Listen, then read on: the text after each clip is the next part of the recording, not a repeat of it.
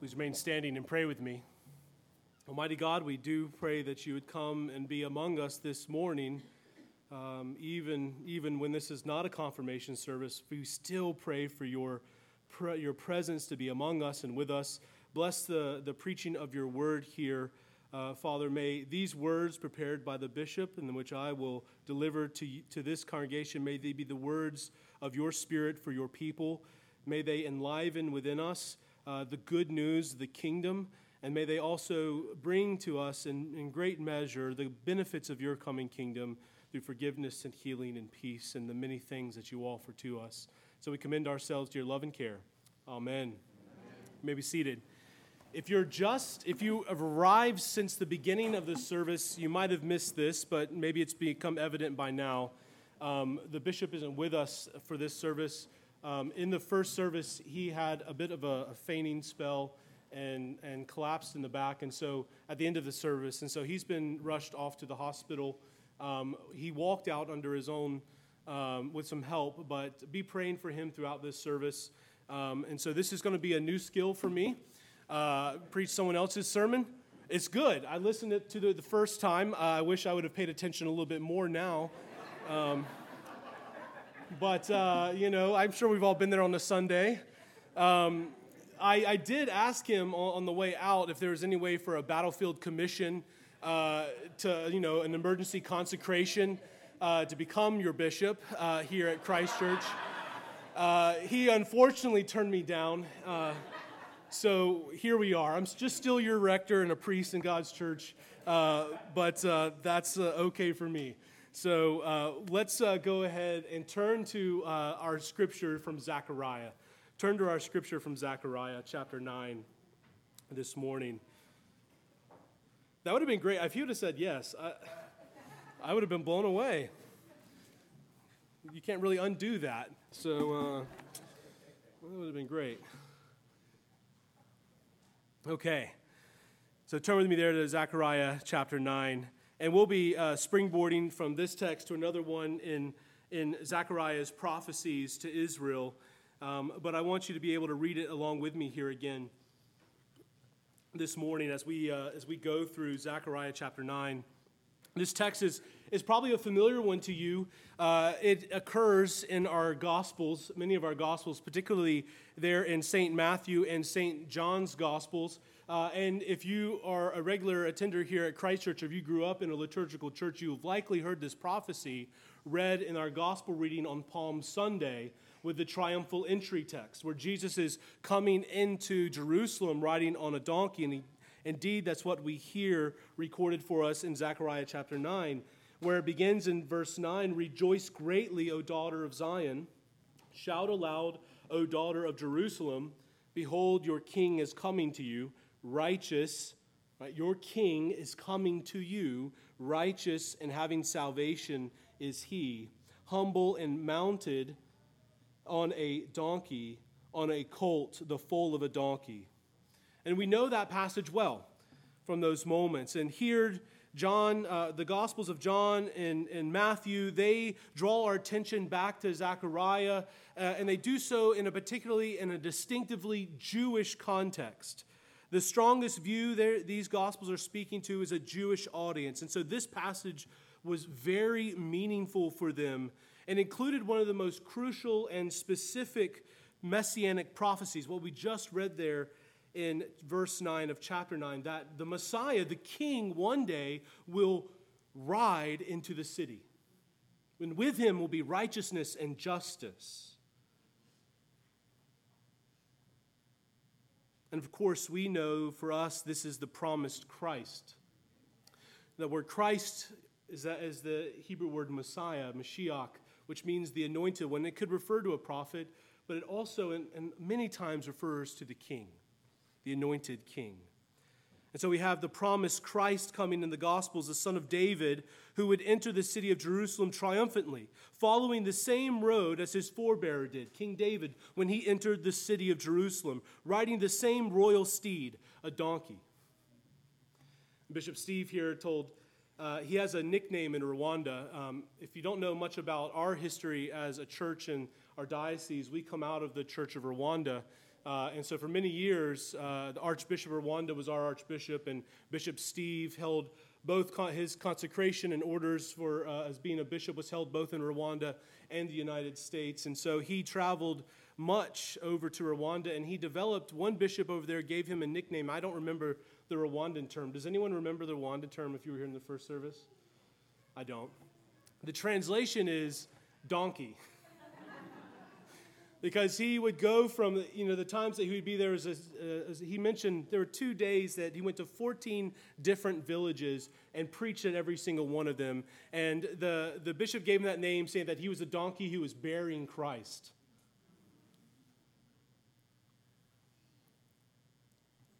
But he also mentioned that in Rwanda, donkey also means what donkey means in our language, too.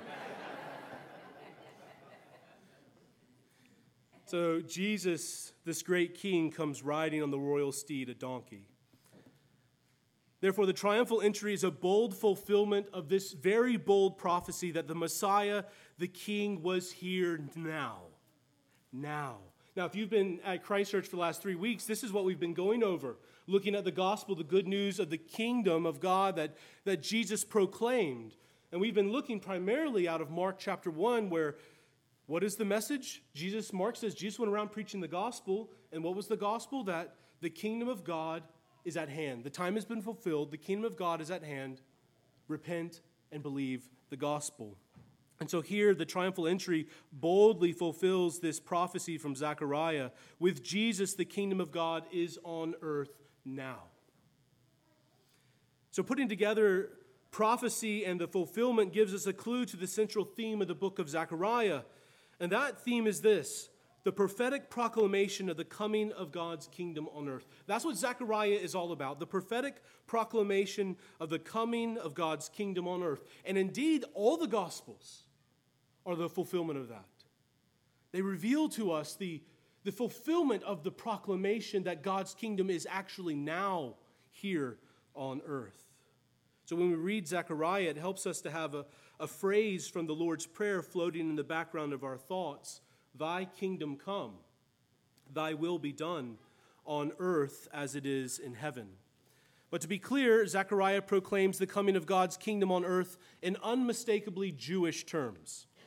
The kingdom of God centered in the people of Israel, the land of Israel, the city of Jerusalem, and at the heart of it all, the temple in Jerusalem. Therefore, the growth of the kingdom, the ascendancy, equals the ascendancy of the nation in Old Testament terms. The magnificence of the city of Jerusalem, the glories of the temple, and the nations streaming into Jerusalem in, in order to be folded into the worship of the people of God, the people of, of Israel. And the God of Israel, Yahweh, the one and only true God, the creator of heaven and earth.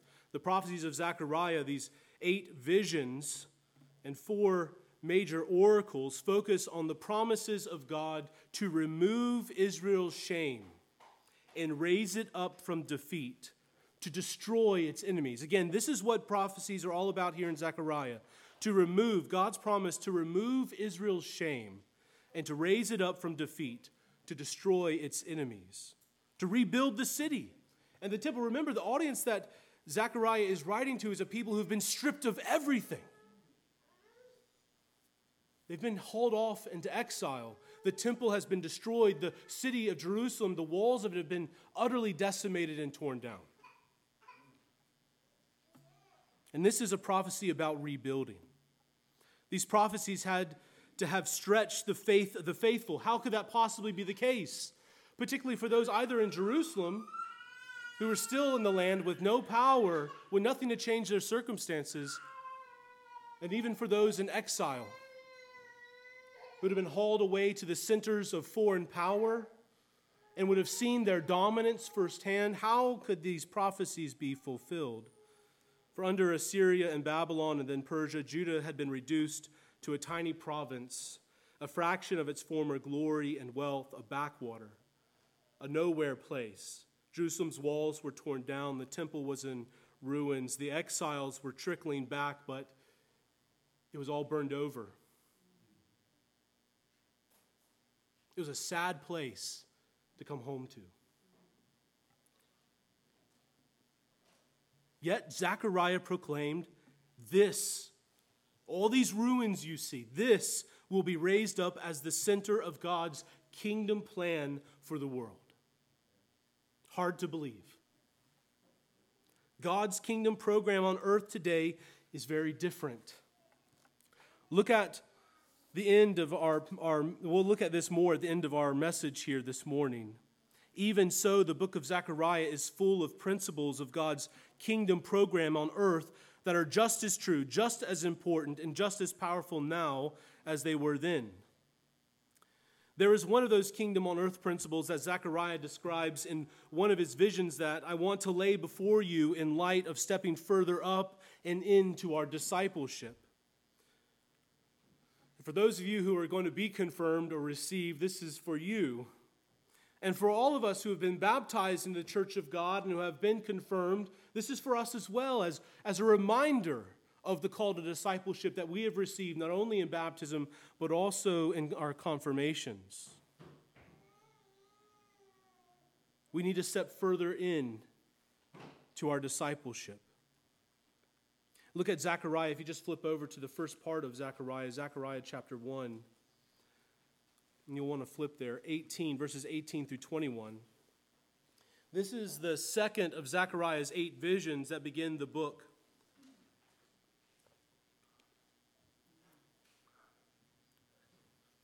So let's start back at the end of the first vision, there, verse sixteen, and we'll read through this. Therefore, thus says the Lord, I have returned to Jerusalem with mercy. Remember that theme of the return of the king, the return of Yahweh. My house shall be built in it, declares the Lord of hosts, and the measuring line shall be stretched out over Jerusalem, cut out again. Thus says the Lord of hosts, my city shall again overflow with prosperity, and the Lord will again comfort Zion, and again choose Jerusalem. And I lifted my eyes and saw, and behold, four horns. And I said to the angel who talked with me, what are these? And he said to me, these are the horns that have scattered Judah, Israel, and Jerusalem. And then the Lord showed me, showed me four craftsmen. And I said, what are these coming to do? And he said, these are the horns that scattered Judah, so that no one raised his head. And these, the craftsmen, have come to terrify them, to cast down the horns of the nations, who lifted up their horns against the land of Judah to scatter it. This vision is built around four horns and four craftsmen. Horns are in the scriptures symbols of power, and at times they can be the horn of salvation. You might hear that. Our, our salvation is rooted in the horn of God, God being our horn of salvation. But at other times they can be used negatively as, as a symbol of power and aggression, of violent attack, of ripping and tearing, goring and slashing. The angel who serves as Zechariah's guide and interpreter described these horns that have scattered Judah, Israel, and Jerusalem, the nations that have decimated God's nation. These are likely a description of the two great conquering war machines that we know from Scripture, Assyria and Babylon. And the two smaller ones, though fiercely violent neighbors, likely refer to Edom and Syria. Israel was more than familiar with invaders, both from afar and from next door. And here we'll do what Bishop did in the first service. Here, Bishop paused and prayed for Israel.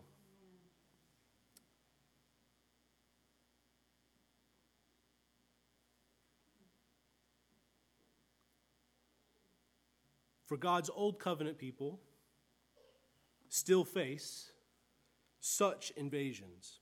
And so let's pray for the peace of Jerusalem.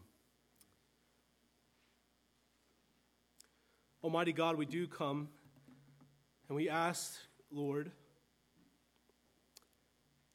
that you would bring your kingdom on earth as it is in heaven. A kingdom of justice. And so, God, we ask that you would pour out your justice now, and that you would judge those who have acted horribly against your image bearers,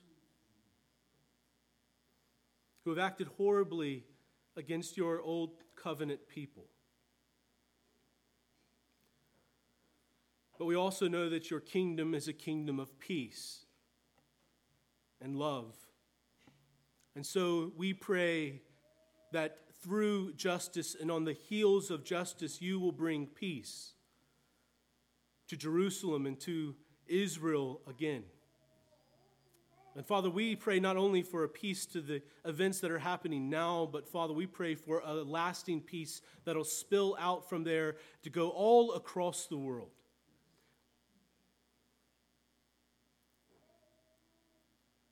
So, Father, safeguard life, bring about justice, and bring peace in our time. We lift this up to you in the name of your Son, Jesus, who brings everlasting peace, righteousness, and justice in this age and in the age to come. Amen. So let's go back to the prophecy, though. This prophecy is a word of promise and hope for a people who lacked it.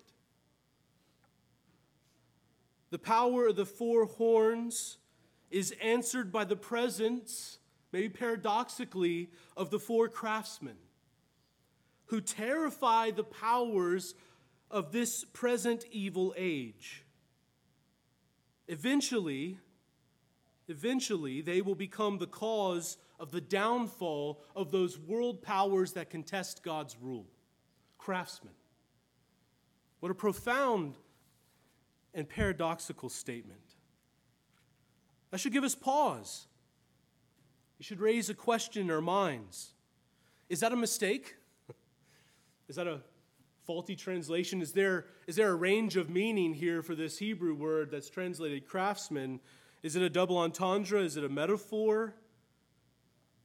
No. We might think that often metaphor dominates prophecies, but here Zechariah is, is literal and straightforward. These are craftsmen. There's no mistake in the text, no hidden meaning. These are people like potters and weavers, carvers of wood and stone. They're masons and builders, metal workers. Maybe we could add plumbers. We don't want to have them absent. And what they would have been called upon to do in this moment for Zechariah's audience is obvious. Rebuild Jerusalem. Put stone back on top of stone. Rebuild the temple. Set back the walls. Get to plowing again the fields.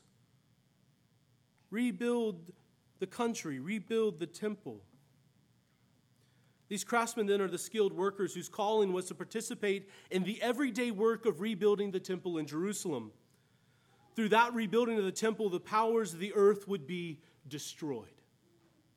The powers of the earth that contest God's rule and God's kingdom plan would be destroyed. And that is amazing. That's good news. That's the gospel. The temple that would eventually be built during this period of history was but a shadow, though, of Solomon's glorious temple that was destroyed in the exile. And we have record from the book of Ezra, chapter three, of when the exiles returned, those who remembered, those who were still alive when they left Jerusalem, those who remembered the former glories, when they looked at the temple and they saw the city of Jerusalem, they wept bitterly. When they saw the temple rebuilt, they wept because it was only a fraction of the glory that the previous temple was. But in the midst of that, Zechariah has a message for the people during this, this time. And, and in Zechariah chapter four, his message is, do not despise the day of small things. Do not despise the day of small things. What was beginning here in the rebuilding of the temple would grow to overturn the power systems of the world, particularly the power of violence, cruelty, warfare, aggression, injustice, and hatred. How would that come to be? How would that come to be? At the heart of that rebuilding work of overturning evil are craftsmen. Everyday workers who chiseled and hammered, smelted and smithed, who wove and hung curtains, who shaped and set and mortared stones, who built a temple, where eventually God would call the world to faith and to account. A work of God from this temple that was rebuilt in response to this prophecy.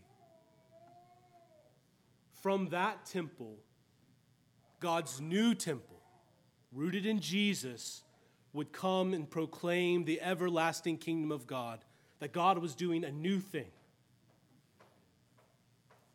an expansive thing, far beyond our imaginations, and at times even far beyond the prophetic imaginations of Israel's prophets. Isaiah at times sees the bigger picture. Other prophets do not. And there are two mysteries at work here. One is the mystery of God's kingdom. It may look small and weak, but in fact it isn't. It may look small and weak, but in fact it isn't. We've actually looked at this two weeks ago, three weeks ago. Think of places like Matthew thirteen, where in Mark chapter uh, four, where we have the parable of the mustard seed. The smallest of seeds in the garden, yet but yet when it grows to full maturity, it's a, it's a plant that dominates the landscape.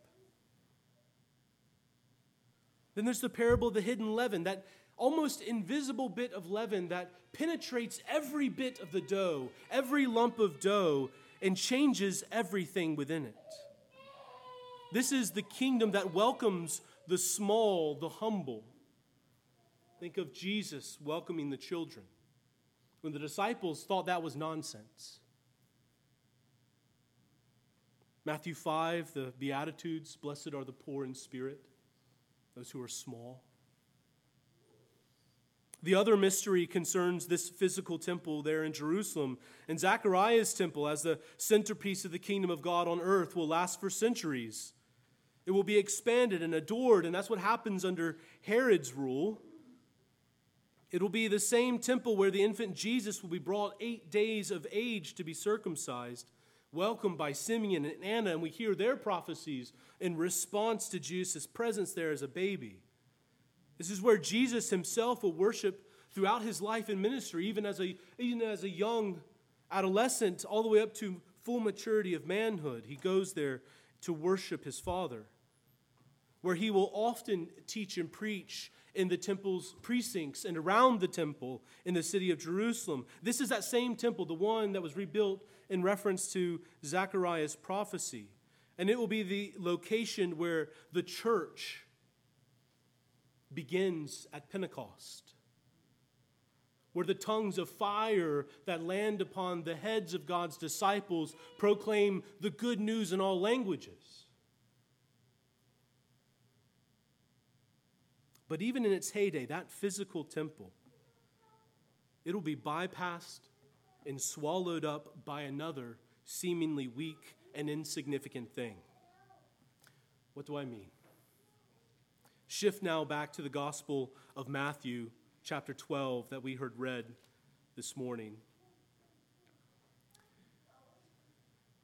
Matthew, like Zechariah, focuses strongly on God's kingdom program on earth.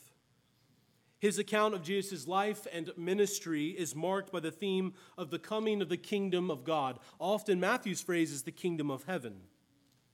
From the Magi who come to worship the newborn king of the Jews, to the decoration of the charter of the kingdom in the Sermon on the Mount, to Jesus' announcements, his warnings about who will and who will not be in the kingdom. Think of Matthew five or Matthew seven there. Those who think they're going to be in will find out at the gate they're not in. Did we not say, Lord, Lord? And he will say, I never knew you.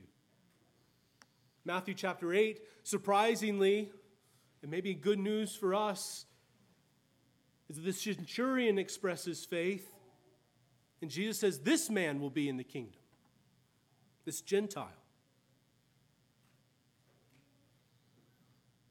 There's a strong focus throughout Matthew on the kingdom, including the climactic account of the triumphal entry that is a fulfillment of Zechariah nine and the coming king to Jerusalem.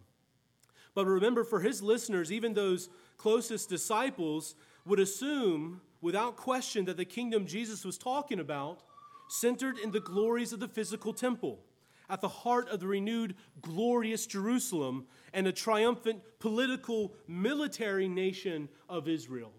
That's what they thought Jesus was bringing in right then and there. And that is why, we looked at this last week or the week before, that is why Peter takes Jesus off to the side and rebukes him. When Jesus says, I have to go to Jerusalem to be rejected and killed, and Peter says, don't you know who you are? You're not to be rejected. You're not to be, you're the Messiah. You're to bring about the armies of Israel, raise them up, and overthrow these Gentile oppressors. But that's not Jesus' mission in his first advent. Tucked into this dominating conversation about the kingdom of God on earth and the assumptions, the, the wrong ones at that time from for his, of his listeners, is this surprising statement of Ma- in chapter twelve, verse six of Matthew's gospel. I tell you, Jesus said, something greater than the temple is here. Something greater than the temple is here. Bold and profound comment within the Jewish world. Heresy, even. This is what gets him killed in part. Instead of the temple at the center of God's kingdom on earth, Jesus is pointing to himself as the place, the person to whom the world must come to learn about the true God, to see who God is and what he is like, to learn about and receive forgiveness of sins and reconciliation to God. If you think back to prophecies like Isaiah's prophecy in chapter two, there's this vision that, that Israel is again the center of the world, that Zion is this, this mountain that emerges above all others in the world and becomes the center of the world. And the nations flood to Jerusalem, flood to the temple to be taught the ways of God, to be taught Torah, the instruction of God. And Jesus, when he comes, he says, I am that temple. We hear him say it in John's gospel, I am the way, the truth, and the life. All who come to me will be welcomed into my Father's house, his kingdom, his oikonomia, his household. There's also a new kingdom building program going on in Jesus' gospel announcements, particularly in Matthew. In Matthew sixteen, Jesus says, I will build what? My church. I'll build up my body, the body of Christ, a living temple. As we heard earlier in our Easter season, we went through First Peter, living stones, a temple made of living stones. This living temple will be made up of people who come alive to God through faith in his King, in Jesus Christ. Make no mistake about it, at the heart of the kingdom program, even in the Old Testament, is a personal God who wills to be known, to be in relationship, to be followed and worshiped and obeyed, who offers forgiveness and reconciliation to those who come to him to seek his instruction, to follow his will. But now we see that one greater than the temple is here. So no longer do we travel to Jerusalem, to a physical temple to meet and know God. We come to Jesus himself. We come to Jesus to learn about forgiveness and atonement and reconciliation with God, to learn of that we in our everyday vocations are here to glorify God and work through whatever it is to bring about his kingdom in our lives. In connection with him, we become the living temple of God on earth, through which the world can come home. The world that's not the exile of the Jews, but it's the exile from the garden. Having been removed because of rebellion, Jesus is now making a way for us to come back. And we ourselves, as the body of Christ, stand and proclaim the way and embody the way and invite others to join us. if the new building program is what Jesus says it is, the building of the church through which the world can come to Jesus, then now we have something we need to consider. How is the church built? How is the kingdom of God built? Evangelism. We need more living stones. It's a half-built kingdom. The walls are being erected again. The rooms are being laid out. But we need more living stones. So we must proclaim that good news. Discipleship. Those stones must be set in place. The mortar must be set around them. There must be a building up and a strengthening of the body of Christ to come into full maturity, deeply rooted in Christ, so that everyone is contributing to the health and growth of the whole. We see that clearly in Ephesians four. How do we build the church? Through holiness, virtue. We are the temple of the Holy Spirit. How can we be anything else but holy? Strive for that holiness. This is the work of pastoral care, not only by those of us who are set apart for that ministry, but by you who minister and care within your families and within your life groups and with your neighbors. How do we build up this church, the kingdom of God, through prayer, through the Lord's Prayer, praying that God's will will come on earth as it is in heaven. And then lastly, all of this culminates and climaxes in worship. How do we build the kingdom of God? Well, we do what we were made to do. We worship. We are the temple of God, out of which the praises of creation are brought to the Creator. And the principle of the kingdom work of God from the vision in Zechariah one, eighteen through twenty-one, is that everyday worker, the everyday worker who uses his or her skills and partic- is participating in the building up of the true church and contributing to the overflow of the powers of, of evil and destruction.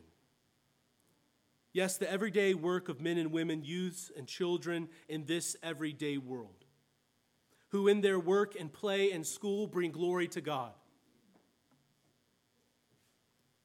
giving testimony to their Creator and their Savior, who prays for their friends, who seeks to grow as disciples. This is for all of us, not just those who are going to be confirmed this day. And if you're waiting for confirmation, seek it now, to help others grow in faith through prayer, teaching, and encouragement, who live to make a contribution for the good of the world and our neighbors, to live for the life of our neighbors in addition to the glory of God in all sorts of areas of our life in this world, to walk a path of good deeds as we were created to. Ephesians two ten, God has made us for this, to walk a path of good deeds in this world, using our skills and opportunities to build the church that is centered in Jesus, his cross, resurrection, and ascension. And as we conclude this morning, there are questions for all disciples, especially for those who are going to be confirmed and received this morning, but they're for all of us. What craft have you been given to do, by which God is glorified and the church is built up? There is no pyramid in the church with clergy, these collars at the top, and plumbers at the bottom, and doctors and lawyers somewhere in between.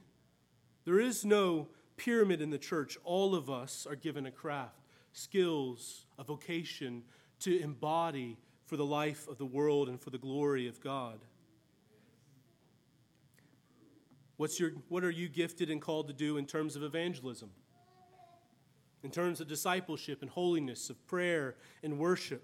In what ways is your work, your dreams of career or vocation, an opportunity for being Christ in the world? Your relationships in your neighborhood, among friends and family, your ministries in the church. And here, Bishop didn't name them, but their names are in here. These are my friends. Josh and Grace Thompson, they're Matthias' godparents, along with Mary Coburn.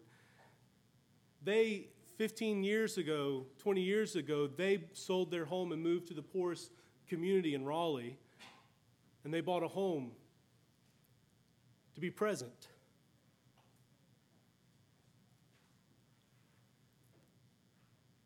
They put out flyers and walked around the neighborhood, and the people were like, y'all need to go in.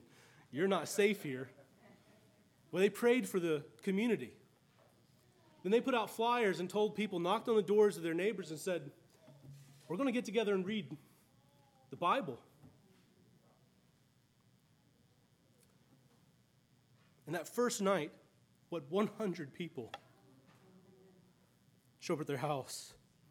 And when then East Raleigh was beginning to switch over and people were buying up the property and turning these homes into significant wealth, uh, and people were getting kind of removed from these neighborhoods, Josh and Grace bought up homes out of their own money and fixed them up and allowed people to rent from them at a low price so they wouldn't be moved out so quickly out of the neighborhoods. This is just, just an example. What is God calling you to? The centerpiece of the kingdom building program of God in this generation is faithful Christians like you. The church being faithful for the sake of the world and for the glory of God. So how is God gifting and calling you to faithful, daily, relentless loving, step by step, world-changing participation, no matter how small? World-changing participation in that kingdom-building, evil-destroying program. In the name of the Father, and the Son, and the Holy Spirit. Amen.